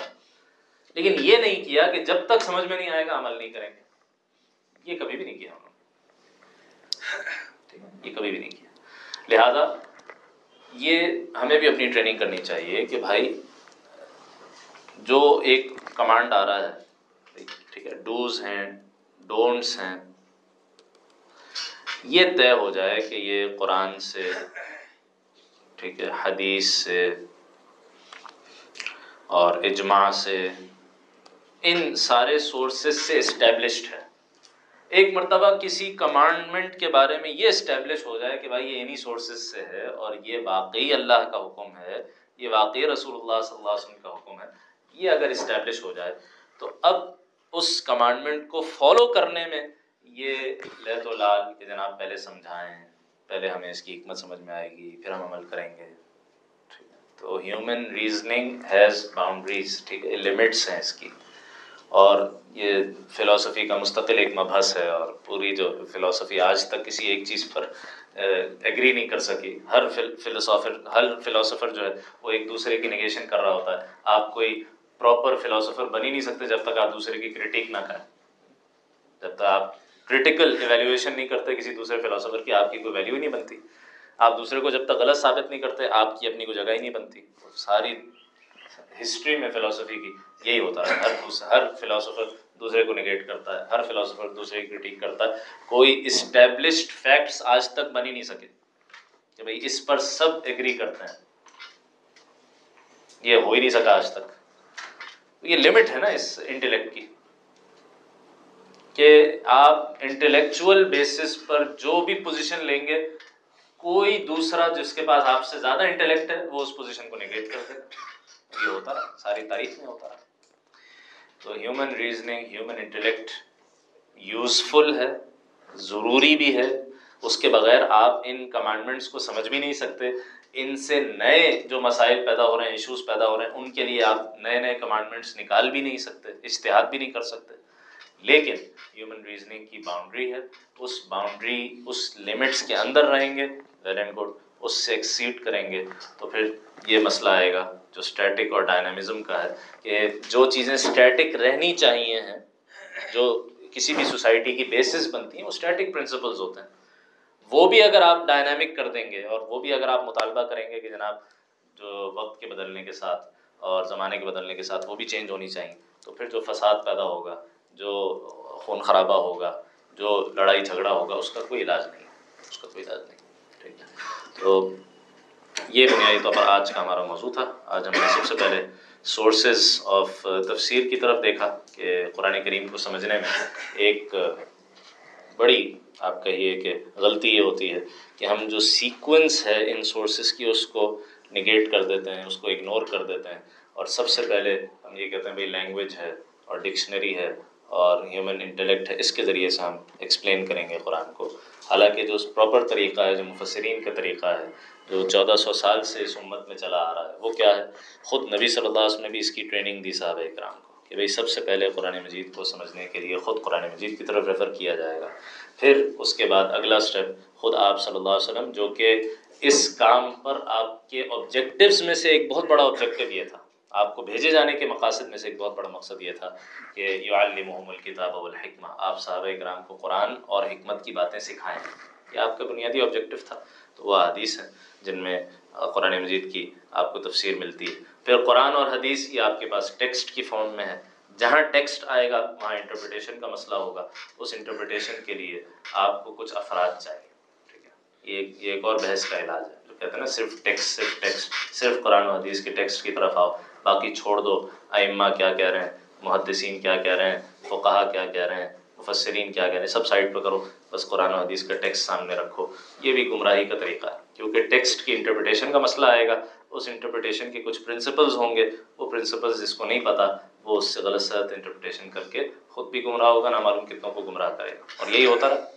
ٹھیک ہے، جو تفرقے بازی کے بارے میں بار بار سوالات پیدا ہوتے ہیں بھی فرقے کیوں وجود میں ہے اس کے بڑا مسئلہ یہی ہے۔ کہ جب آپ نے ٹیکسٹ کو انڈیپینڈنٹ کر دیا انڈیویجولس سے، اس کے ایکسپرٹس سے، تو پھر آپ نے آزاد کر دیا۔ اب جب آپ نے آزاد کر دیا، تو ان لمیٹیڈ انٹرپریٹیشنس پیدا ہو جائیں گی۔ اور جو آپ تفرقے کے خلاف کھڑے ہوئے تھے یونیفائی کرنے چلے تھے، یہ ہماری پہلی ورک شاپ کی بھی ڈسکشن تھی۔ جو آپ یونیفائی کرنے چلے تھے امت کو، وہ اور ڈیوائڈ ہو جائے گی۔ تو وہ وہی ہوا۔ اور جتنا آپ اس انٹرپریٹیشن کی طرف رجوع کریں گے، جو صحابہ اکرام کی تھی، بعد میں تابعین کی تھی، پھر جو امت کے اجماع سے جو چیزیں سیٹ ہوتی ہوئی چلی آئی ہیں، اتنا زیادہ آپ یونیفیکیشن کی طرف بڑھتے چلے جائیں گے۔ بعض ڈفرینسز کے باوجود، شروع میں ہم نے بات کی تھی کہ ہر ڈفرینس آف اوپینین غلط نہیں ہوتا، اس کی بھی باؤنڈریز ہیں۔ تو ڈفرینس آف اوپینین کے باوجود امت یونیفائڈ رہے گی، جیسے کہ بہت زمانے تک رہے گی پھر اگلا اسٹیپ ہے جو عربک لینگویج اور ہیومن ریزننگ کا ہے۔ پھر ہم نے انٹلیکٹ کی بات کی۔ کہ یہ ہو ہی نہیں سکتا کہ ہیومن ریزننگ اور انٹلیکٹ کو دین کے ڈومین میں کوئی دخل ہی نہ دیا جائے۔ یہ سوال ہی پیدا نہیں ہوتا۔ آپ کے پاس لمیٹیڈ ٹیکسٹ ہے ان لمیٹیڈ چیلنجز ہیں، اس کے لیے آپ کو ریزننگ چاہیے ہی چاہیے۔ لیکن وہ ریزننگ لمٹ ہوگی کس طرح؟ کہ بعض چیزیں اسٹیٹک ہیں۔ آرٹیکلز آف فیتھ ہو گئے موڈز آف ورشپ ہو گئی principles of right and wrong morality ethics کی بیسک پرنسپلز یہ اسٹیٹک رہیں گی۔ قیامت تک اسٹیٹک رہیں گی، ان میں کوئی تبدیلی نہیں آئے گی۔ اور بہت سے معاملات جنہیں کہا جاتا ہے dealings human dealings human relationships اس کے ڈائنامکس چینج ہوتی رہتی ہیں۔ ان کو ایبزارب کر لیا جائے گا اس فلٹر کے ساتھ۔ ٹھیک۔ یہ جو فلٹر اس فلٹر کے ساتھ ان ڈائنامکس کو آپ دین میں ایبزارب کرتے رہیں گے۔ جو اس فلٹر سے فلٹر ہو کے آ جائے گی، اس کو آپ ایبزارب کر لیں گے، اس کو آپ صحیح کر دیں جس کو عرف کہتے ہیں، ہمارے یہاں اصطلاح میں عرف۔ کہ ایک خاص علاقے کا عرف ہے، ایک ٹریڈیشن ہے، ایک کلچر ہے ٹھیک ہے؟ تو اس میں سے جو principles of right and wrong کے مطابق ہوں گے، وہ آپ ایکسیپٹ کر لیں گے، جو اس کے خلاف ہوں گے، وہ آپ ریجیکٹ کر دیں گے. ٹھیک ہے؟ اور یہ اصرار کرنا کہ جب تک کسی کمانڈمنٹ کی مجھے لاجک سمجھ میں نہیں آئے گی، تب تک میں عمل نہیں کروں گا. یہ خود ایک لاجیکل آرگیومنٹ ہے، جو کہ فیل ہو جاتا ہے جب آپ کسی بھی لا کی بات کرتے ہیں. قرآن بھی ایک لا دیتا ہے، شریعہ بھی ایک لا ہے، اور آپ کسی ملک کے لا اور قانون کی بات کریں۔ وہاں بھی آپ یہ ایکسیپٹ نہیں کرتے کہ جناب جب تک سمجھ میں نہ آئے، تب تک عمل نہ کریں۔ تو کوئی یہ ایکسکیوز بنائے آپ اس کے ایکسکیوز کو ایکسیپٹ نہیں کرتے۔ تو اسی طرح دین میں بھی یہ کوئی ایکسکیوز نہیں ہے کہ جب تک سمجھ میں نہ آئے، تب تک عمل نہیں کریں گے۔ یہ دیکھنا ضروری ہے کہ قرآن، حدیث، اجماع سے کوئی حکم سیٹ ہے۔ وہ حکم سیٹ ہو گیا ایک مرتبہ۔ اب کرنا تو ہے۔ کرتے ہوئے آپ اس کی ڈیپتھ میں جائیں کہ بھائی یہ حکم کیوں دیا گیا؟ بہت اچھی بات ہے۔ جتنا انشراح صدر کے ساتھ، جتنا اطمینان کے ساتھ آپ اس کمانڈمنٹ پر عمل کریں گے، اس کا تعلق یہ ہے کہ آپ کو اس کی حکمت کتنی سمجھ میں آ رہی ہے۔ تو اس سے اس کی وہ جو کہا جاتا نا ان لیٹر اینڈ اسپرٹ آپ شریعت کو فالو کریں۔ تو اس اسپرٹ کو آپ کا یہ ڈسکور کرنا، اس اسپرٹ کو ڈسکور کرنے کی کوشش کرنا لیٹر کو چھوڑے بغیر لیٹر کو چھوڑے بغیر اسپرٹ کو ڈسکور کرنا یہ بہت مستحسن بات ہے، بہت اچھی بات ہے، آدمی کوشش کرے اور اس پر عمل کرے۔ لیکن اسپرٹ سمجھ میں نہیں آ رہی، اس لیے میں لیٹر کو بھی چھوڑ دوں۔ یہ لاجیکل آرگیومنٹ یہ ایک آج کی ڈسکشن تھی۔ باقی ان شاء اللہ جو ہماری آخری فائنل ورک شاپ ہوگی فائنل سیشن ہوگا ان شاء اللہ نیکسٹ سنڈے اس میں جو باتیں اب تک ہم نے سمجھ لی، یہ کور تھا اس پورے ڈومین کا۔ اب اس پر جو کچھ اعتراضات اٹھائے جاتے ہیں، کچھ سوالات پیدا ہوتے ہیں ان شاء اللہ زیادہ تر اس اسی پر ہم فوکس کریں گے ان شاء اللہ ایک دو باتیں سمجھ کر پھر زیادہ تر کوشچنز ہی پر فوکس کریں گے۔ یہ کوشچن اٹھایا جاتا ہے جو بات ہم نے سمجھی اس پر یہ اعتراض اٹھایا جاتا ہے اس کے جوابات سمجھنے کی کوشش کریں گے۔ آج کی بات میں اگر کوئی کوشچنس ہوں تو بریفلی ان شاء اللہ ہم کو لے سکیں گے۔ فائیو ٹو ٹین منٹس میں خواتین کے اینڈ پر بھی اگر کوئی کوشچنس ہیں تو وہ ریٹن صورت میں بھیج سکتے ہیں۔ ان سے شروع کر لیں پھر آپ پہ آتے ہیں۔ جی۔ السلام علیکم۔ معذرت اگر میں اپنا سوال سے ذرا سمجھا نہ سکوں کیونکہ سوال بھی تھوڑا سا۔ دو سوال ہیں میرے۔ سب سے پہلی آپ نے بات کی اشتہاد کا دروازہ۔ تو جو اس کے متعلق یہ بات کہتے ہیں کہ اشتہاد کا دروازہ علماء کرام نے بند کر دیا ہے اور میں بھی یہی سمجھتا ہوں کہ بند کر دیا اس کی وجہ یہ ہے کہ آپ نے جو کمانڈمنٹ کی بات کی کہ articles of faith modes of worship principles of right اس کے بارے میں تو وہ یہ بات کہتے ہی نہیں ظاہر سی بات ہے کہ آرٹیکلس ورشپ یہ تو علماء کرام سے پوچھا جائے گا فتویٰ کبھی بند نہیں ہوا فتوے لیے جاتے ہیں۔ جس پر بحث ہوتی ہے وہ تو ڈائنامک پہ بحث ہوتی ہے۔ کہ اگر علماء کرام کہتے ہیں کہ بھئی سود حرام ہے سود نہیں ہے تو کوئی اور نظام لے کر آؤ۔ اور اگر کوئی نظام ہے کہ بھئی یہ تو وہ ہے کر کیونکہ آج کا جو دور ہے وہ تو یہ نہیں کہتا۔ کہ بھائی ٹیکس سے دیکھ لو وہ کہتا ہے بھائی دکھاؤ کہاں پر۔ اسی طرح اکنامک پولیٹیکل وہ کہتے ہیں کہ بھائی اس علماء کرام نے یہاں پر اشتہار کرنا چھوڑ دیا۔ علماء کرام کہتے ہیں کہ حضرت عمر کا دور حضرت بکر صدیق کا دور۔ صحیح ہے بھائی وہ دور تھا۔ وہ ایک نظام تھا کہ سود تو زکات لینے والا کوئی نہیں تھا۔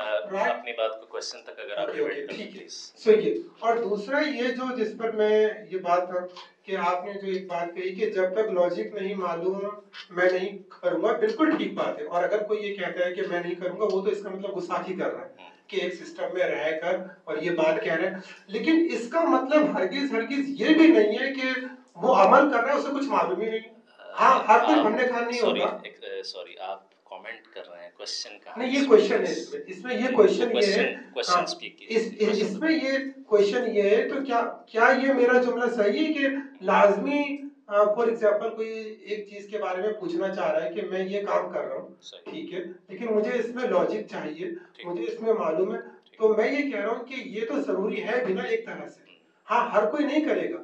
تو اب اس میں میرا یہ کوشچن ہے کہ آپ اس بارے میں کیا کہتے ہیں؟ نہیں یہ تو اس طرح ضروری نہیں ہے خاص طور پہ آپ کے لیے تو نہیں ہے۔ جیسے آپ مطلب عام بندے ٹھیک ٹھیک ہو گیا جی جہاں تک پہلے سوال کی بات ہے کہ بھائی اشتہاد کی بحث وہیں پر آتی ہے کہ بھائی اکنامکس کا سسٹم ہے پولیٹیکل پولیٹیکل سسٹم ہے سوشل ویلیوز ہیں، تو ان پر اشتہاد ہونا چاہیے، ٹھیک ہے۔ اس میں میں نے عرض کیا نا، اشتہاد کا دروازہ بند نہیں ہوا۔ میں آپ کو اس کی ایک مثال دوں۔ یہ جو اکنامک اسٹینڈرڈز ہیں اور پرنسپلز ہیں انٹرسٹ فری سسٹم کے حوالے سے اس پر اتنا کام اتنا کام خود پاکستان کی اسلامک آئیڈیالوجیکل کاؤنسل میں اور انٹرنیشنلی مطلب ہمیں چونکہ بعض چیزیں ہمیں معلوم نہیں ہوتی نا، اس لیے ہم سمجھ رہے ہوتے ہیں کہ اشتہاد نہیں ہو رہا۔ پاکستان میں جو کام ہو تو پھر بھی آج کل سود کے حوالے سے بہت بحثیں ہو رہی ہے تو سامنے آئے۔ انٹرنیشنلی اس پر کتنا کام ہوا؟ ایک پوری آرگنائزیشن ہے، اسلامک جو اسٹوڈنٹس کی، جدہ میں بیس کرتی ہے۔ ٹھیک ہے معتمر عالم اسلامی کی ایک آپ کا یہ ایک اکنامک باڈی ہے۔ جس کو کہتے ہیں اے او فی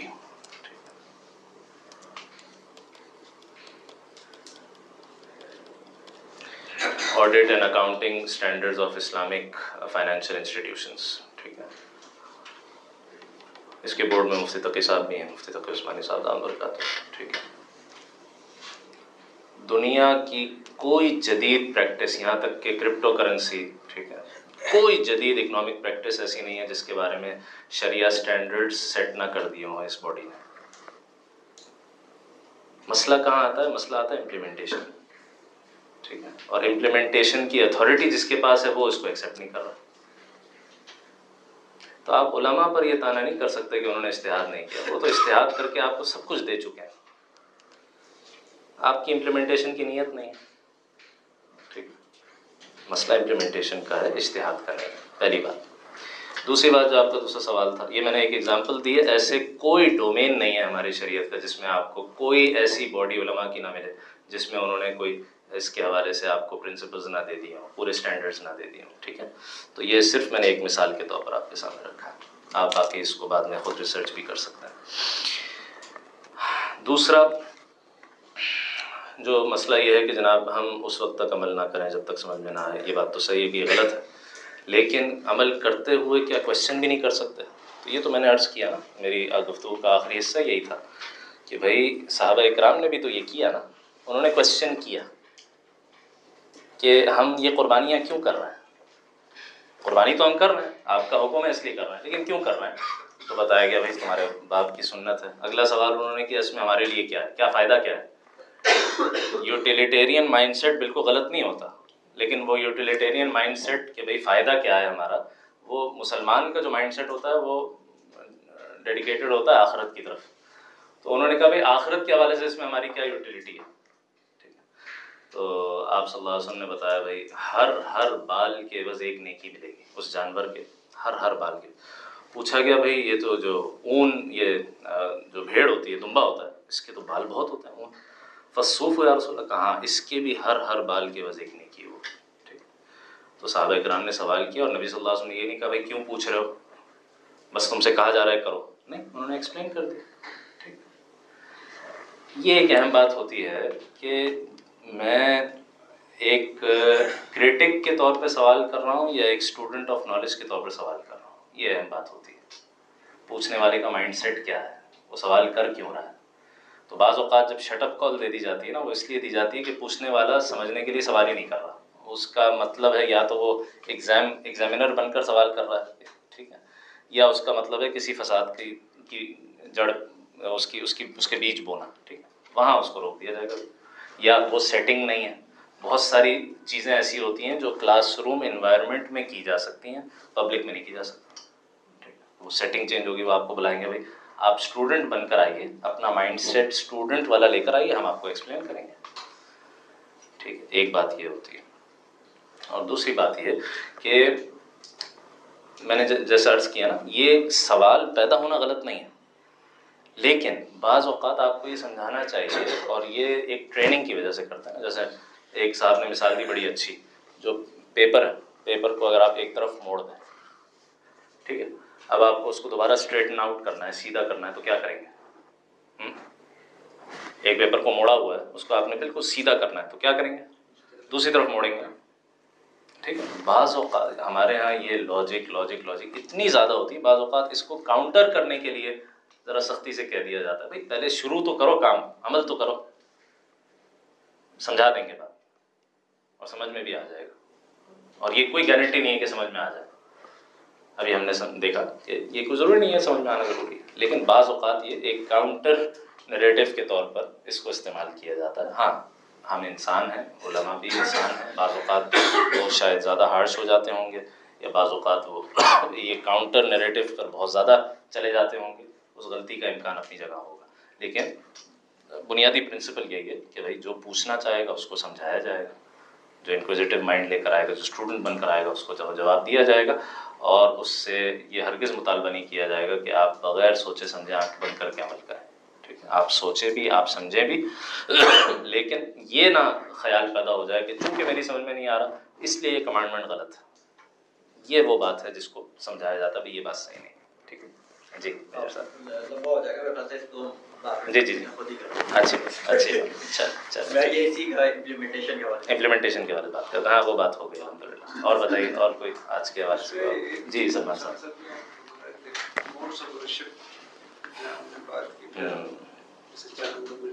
ہاں جی ہاں جی ہاں جی ہاں جی۔